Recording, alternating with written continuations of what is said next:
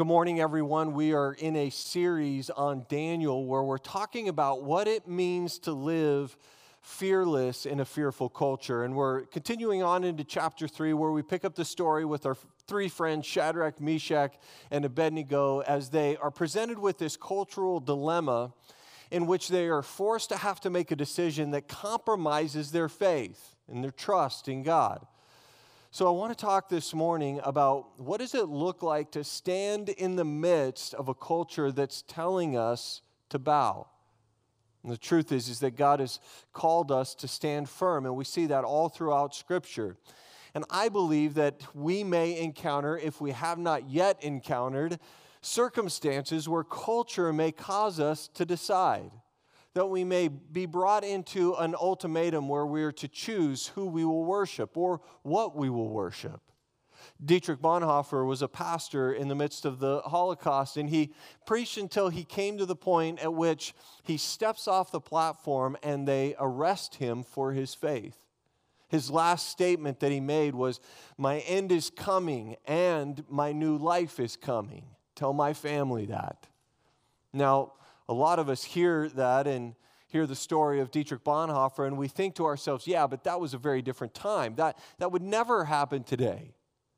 But the truth is, is that for many of us, we're used to re- we used to remember a time not all that long ago where there was this blending of Christianity and our culture. And I think it goes without saying that just simply doesn't exist anymore. And so we see a time where these three men, where they refuse to privatize their faith, even in the midst of lethal consequences.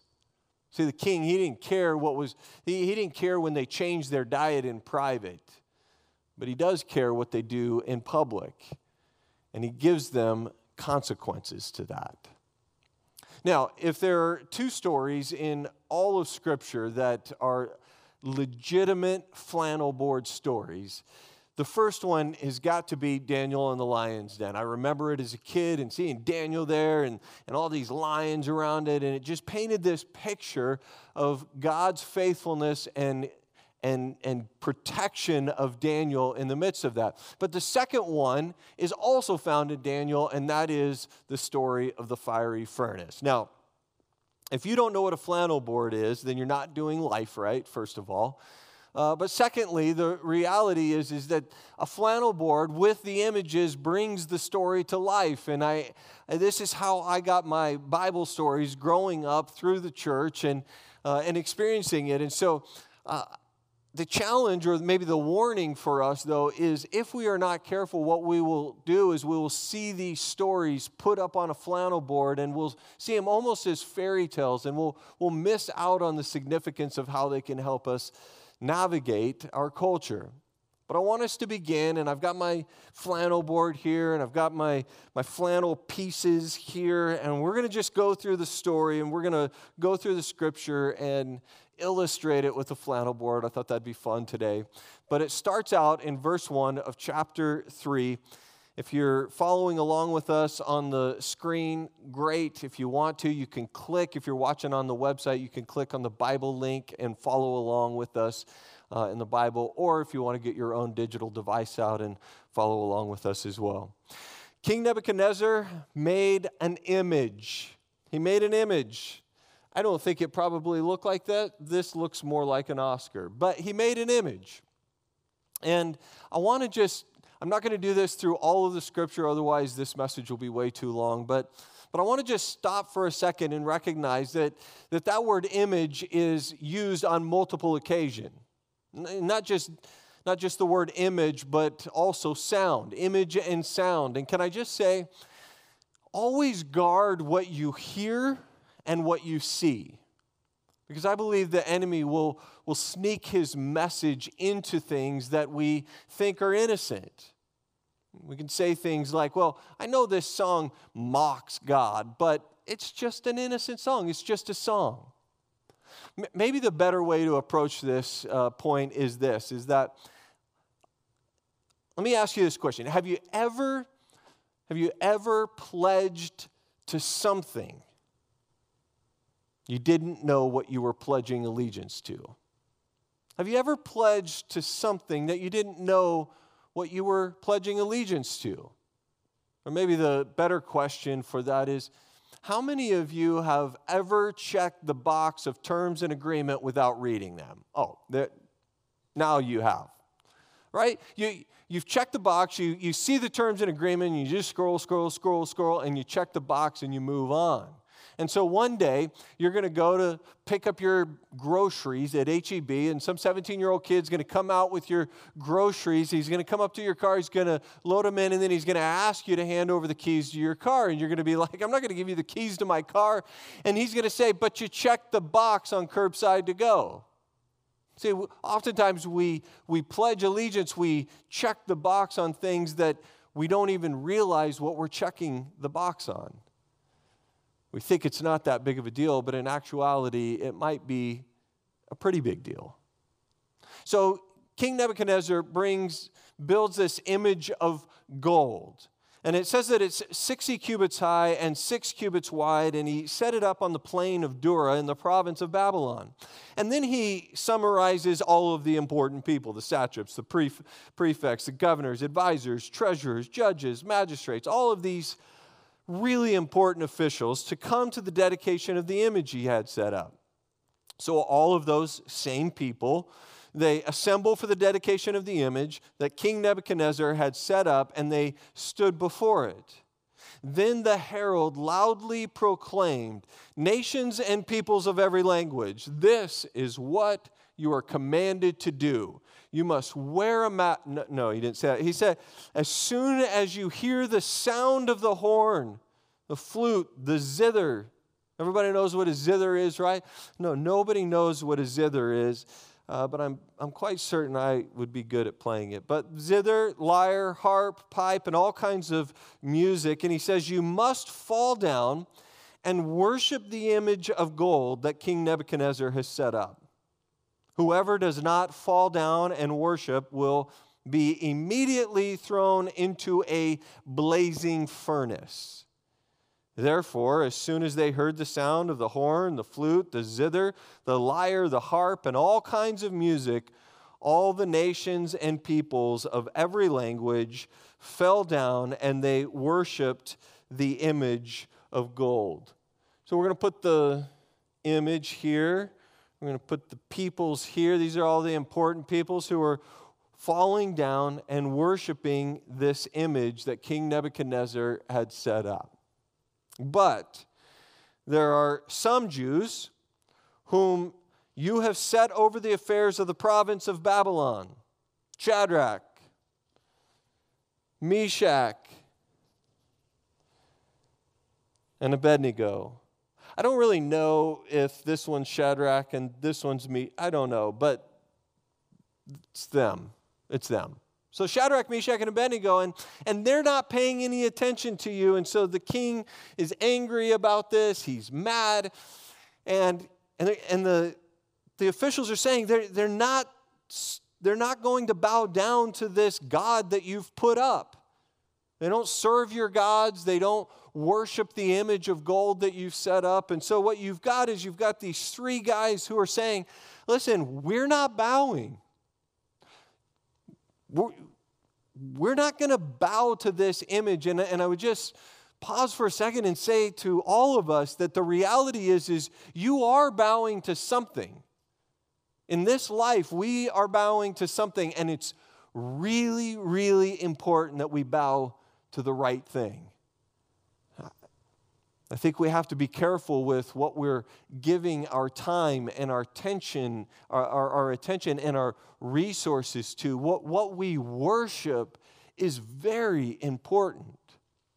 The truth is, is that we live in a, in a pluralistic society where in order to assimilate into our culture, it seems as though we must privatize our faith to keep our faith a secret.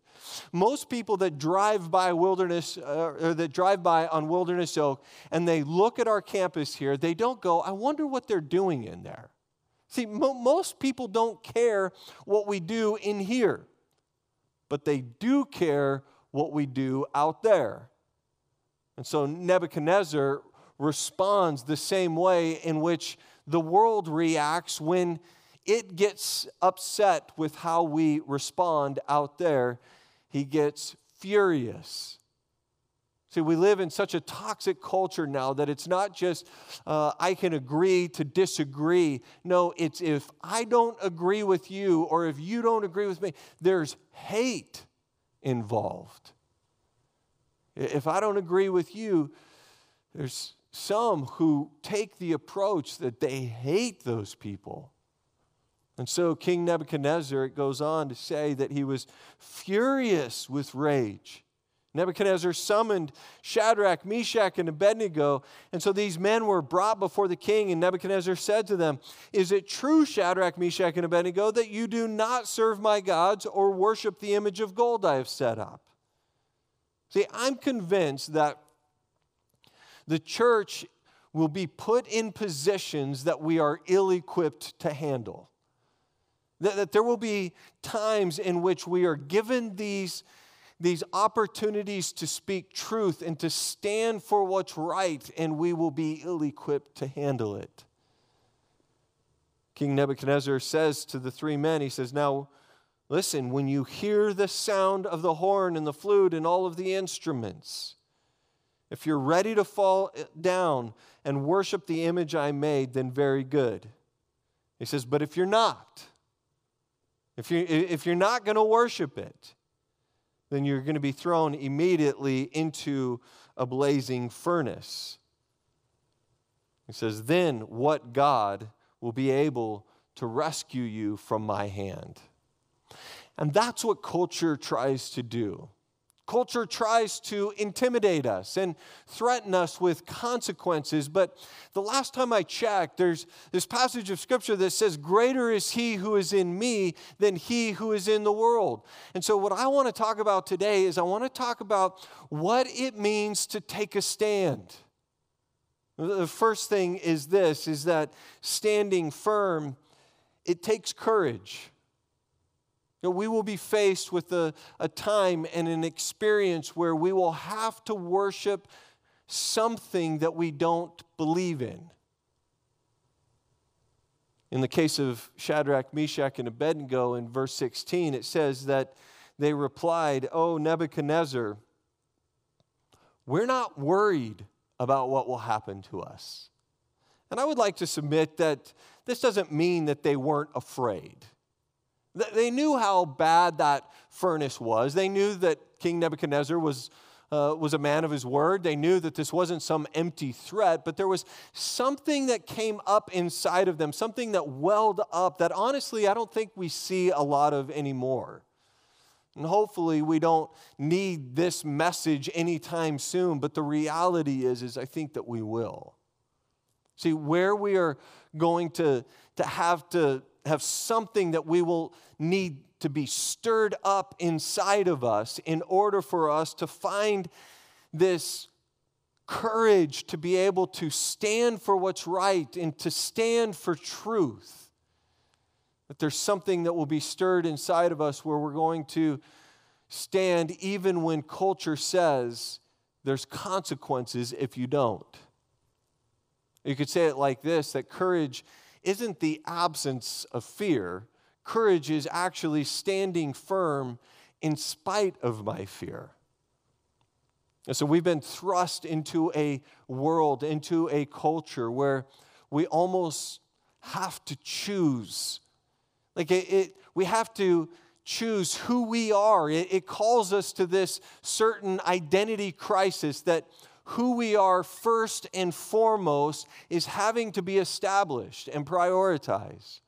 When you read the scripture in the New Testament in particular, it says that the kingdoms of this world will become the kingdom of our Lord and of his Christ, and he will endure forever and ever. I just want to remind us that the Bible, as difficult as this may be to hear, the Bible doesn't promise that he will, that, that He will protect our standard of living. The Bible doesn't promise that our, our country will be the most powerful in the world. The, the Bible doesn't promise that, that we will avoid persecution. In fact, the Bible doesn't really pay any attention to the fortunes of any country other than Israel and the covenant purpose for that nation. God doesn't have a preferred language or ethnicity. Those are things that we concern ourselves with. But what seems to be working in the Bible is that the glory of the Lord will cover the earth as the, the waters cover the seas. That, that the, the knowledge of God will cover the earth. That's God's concern. And, I'm praying that God will use us as a church to, to help in that process. See, our identity is first and foremost that I am called to be a citizen of the kingdom of heaven. If you've ever been in my office, you'll know that uh, I have an album of Keith Green hanging on my wall. And it's the album cover where he's pointing up and some of you probably don't even know who Keith Green is, but he's basically the Bob Dylan of Christian music, in, in my opinion. And he's a storyteller in, in music. And he died in a plane crash when he was really young, super, super sad. But his second album, which I have not gotten a hold of yet, is called No Compromise. And there's going to be a picture of it on the screen. And in this picture is a depiction of this story of a bunch of people bowing down to an idol and, and one who's saying, I'm not going to bow. And Keith shared at one of his concerts that someone asked him, he, he said, Everyone is looking at you and saying, Why don't you bow down? And Keith's response to them was, The real question is, Why are you bowing down? See, there could be those defining times in our life where we have to answer that question. I think the older that I get, the, the more I'm beginning to have a different perspective on this. This last week, I was reminded during the Zoom Q&A, which we have coming up tomorrow as well. During the Zoom Q&A, where my dad reminded me of not that long ago, the Coptic Christians and uh, getting beheaded because they wouldn't deny the cross. And although that may seem a bit extreme in our current context, we may not feel as though we are at that point in this culture. The reality is, is that every day we have these little opportunities where we're going to bow and we're going to trust or we're going to reveal that my life is in the hands of the angry king or we're going to reveal that my life is actually in the hands of a sovereign, loving God. See, but if we don't bow and we don't conform, it may cost us. There may be consequences. It may not cost us our life, but in some cases, it could cost us our job. It could cost friends or family. It, it could cost us a promotion at work. What we will see is that when we take a step of courage, great things happen, but they may happen at a cost. And the second thing that we see in this story is that although standing firm takes courage, standing firm also takes faith. It goes on in the scripture in chapter 3 and verse 17. It says, If we are thrown into the flaming furnace, our God is able to deliver us, and he will deliver us out of your hand, your majesty. But if he doesn't, please understand, sir, that even then we will never, under any circumstances, serve your gods or worship the gold statue you have erected. In other words, if you are a Christian, you are in a win win situation. Second Thessalonians reminds us that may God uh, or my God will rescue uh, my God will rescue me from every evil attack and bring me safely into his heavenly kingdom. And it's like, okay, well, my God will save me from every evil attack or he will bring me into his heavenly kingdom. Well, which one is it? God, are you going to save me or are you going to bring me into heaven? And the answer is yes. The answer is yes. Paul says it like this if I, if I live, then I get to serve Christ, but if I die, it's gain. He goes on in the scripture and it says, But if he doesn't, please understand, sir, that even then we will never, under any circumstances, serve your gods or worship the gold statue that you've erected. It's been said that a faith that is tested is a faith that can be trusted. That courage takes faith because faith is focused not on what you're against, faith is about what you are standing for. And if we don't stand for something, we will bow for anything. And I'm not one who hates culture, who, who hates all the secularism. I don't hate political parties. I don't hate people that think differently, differently than me. But I do know this I love God. And that's what I'm standing for. And so now Nebuchadnezzar responds just as our culture does. Nebuchadnezzar was furious with Shadrach, Meshach, and Abednego, and his attitude towards them changed. He ordered the furnace to be heated seven times hotter. Seven times hotter. That's hot. And commanded some of the strongest soldiers in his army to tie up Shadrach, Meshach, and Abednego. And as they tie them up and they take these three into the furnace, into the blazing furnace, these men wearing their robes, their trousers, their turbans, and other clothes were bound. They were thrown into the blazing furnace. And the king's command was so urgent that, and the furnace was so hot that the flames of fire killed the soldiers. They're dead. It kills the soldiers who were throwing Shadrach, Meshach, and Abednego into the furnace. Then King Nebuchadnezzar leaped to his feet in amazement.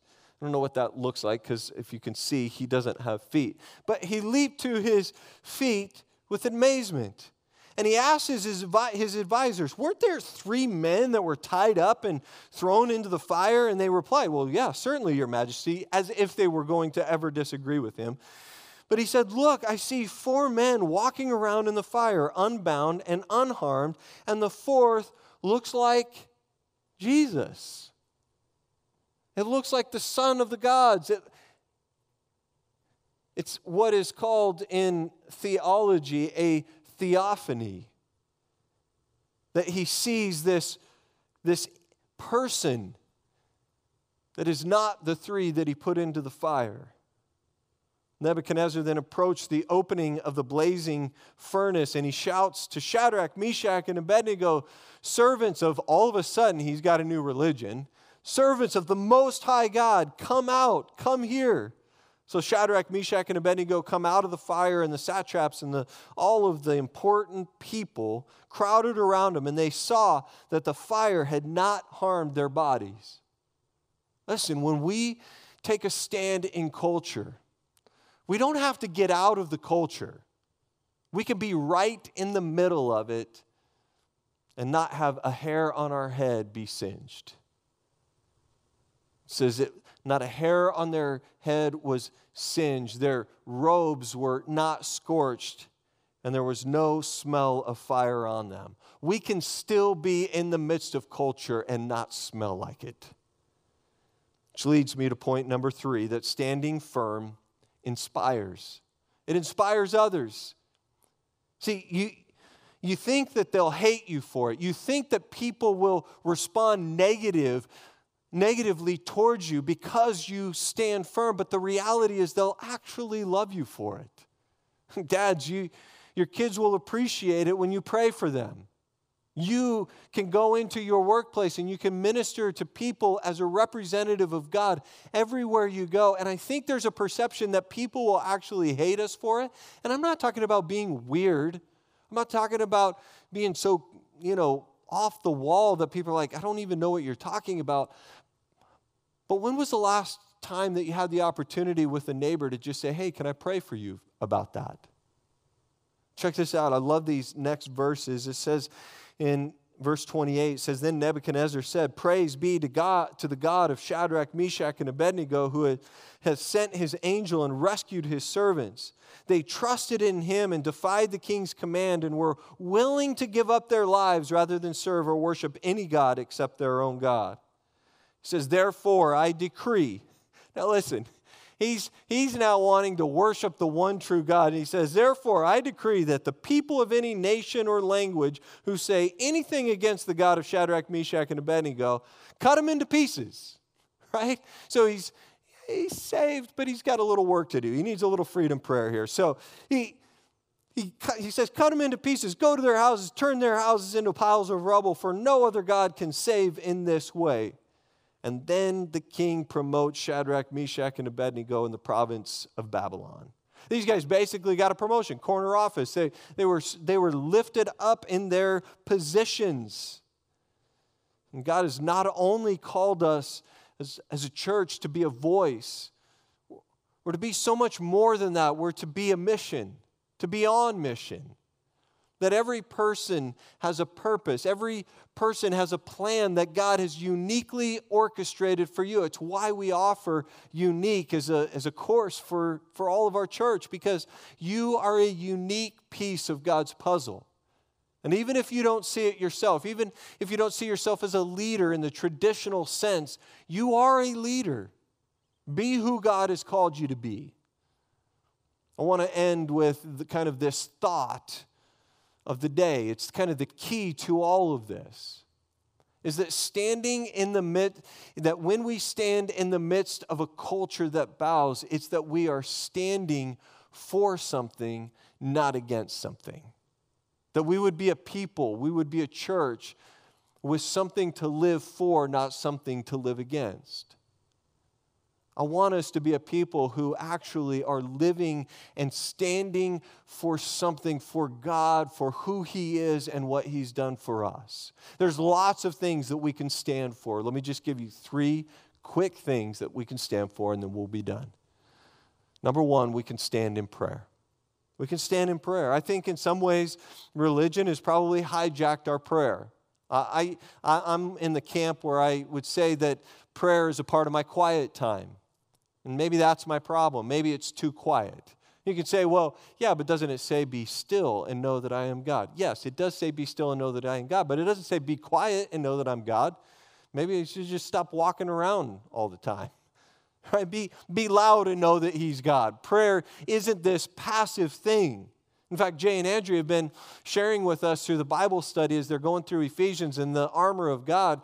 Ephesians 6:11 says, Put on the full armor of God so that you can take your stand against the devil's schemes. In verse 13 and 14, it says, Therefore, put on the full armor of God so that when the day of evil comes, you may be able to stand your ground. And after you've done everything to stand, stand firm then so important for us to understand that this can be a dynamic part of our day, not a passive part of our day. So stand up in prayer. Number two, stand for my purpose. All of hell is trying to keep you from doing and becoming everything that God intended you to become. The enemy has, has talked you out of doing some sort of ministry thing or some opportunity because you believe the lie that you're not worthy. And that's why we stand up for who God says we are, not who the enemy tries to convince us we are. I could give you a lot of different verses on this, but one is 1 Corinthians 15, 58. It says, Therefore, my dear brothers and sisters, stand firm. Let nothing move you. Always give yourself fully to the work of the Lord because you know that your labor in the Lord is not in vain. And number three, stand for God. And you know why? You know why we should stand for God? Because He stood for us. Think about it. He, he put His life on the line. Jesus put His very life on the line. And I, I would just this morning say to all of us that I am proud of being a Christian. I love Jesus. I am, I am for God in my life. I'm proud of the Bible.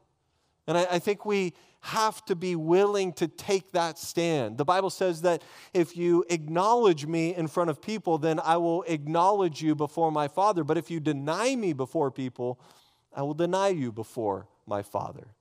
The message paraphrase says it like this in, in Matthew 10:32. It says, Stand up for me against the world's opinion, and I'll stand up for you before my Father in heaven. I said, we are living in a culture where culture would try to dictate to us to back away and privatize our faith. And I would say, it's time for us to stand not against culture, but to stand for God, to stand for truth, to stand for who He says that we are. Colossians 3 1 says that where Christ is seated at the right hand of God. I want to leave you with this idea that Jesus isn't standing right now, he's sitting. And we see that in Scripture, that all throughout Scripture, we see him sitting at the right hand of God. And my question is, is why isn't he standing? The truth is, is that there was one time where we know that he did stand. There's this guy named Stephen, and he's the first martyr, the first Christian martyr. He, he wouldn't stop preaching. And he was the first person to lose his life for Christianity. And, and as they were stoning him, he's tied up to a pole. And, and that's how they did it. Is, as they were stoning him, it says in Acts chapter 7 But Stephen, full of the Holy Spirit, looked up to heaven and he saw the glory of God and Jesus standing at the right hand of God. Look, he said, I see heaven open and the Son of Man standing at the right hand of God. See, Jesus does stand on some occasion. Jesus stands when you and I stand. When I stand, Jesus stands with me. I want us to end with that picture in our mind that it's going to take courage and grace. It's going to take faith to step out and to stand for the truth. Can we be a people that stands? Let's pray.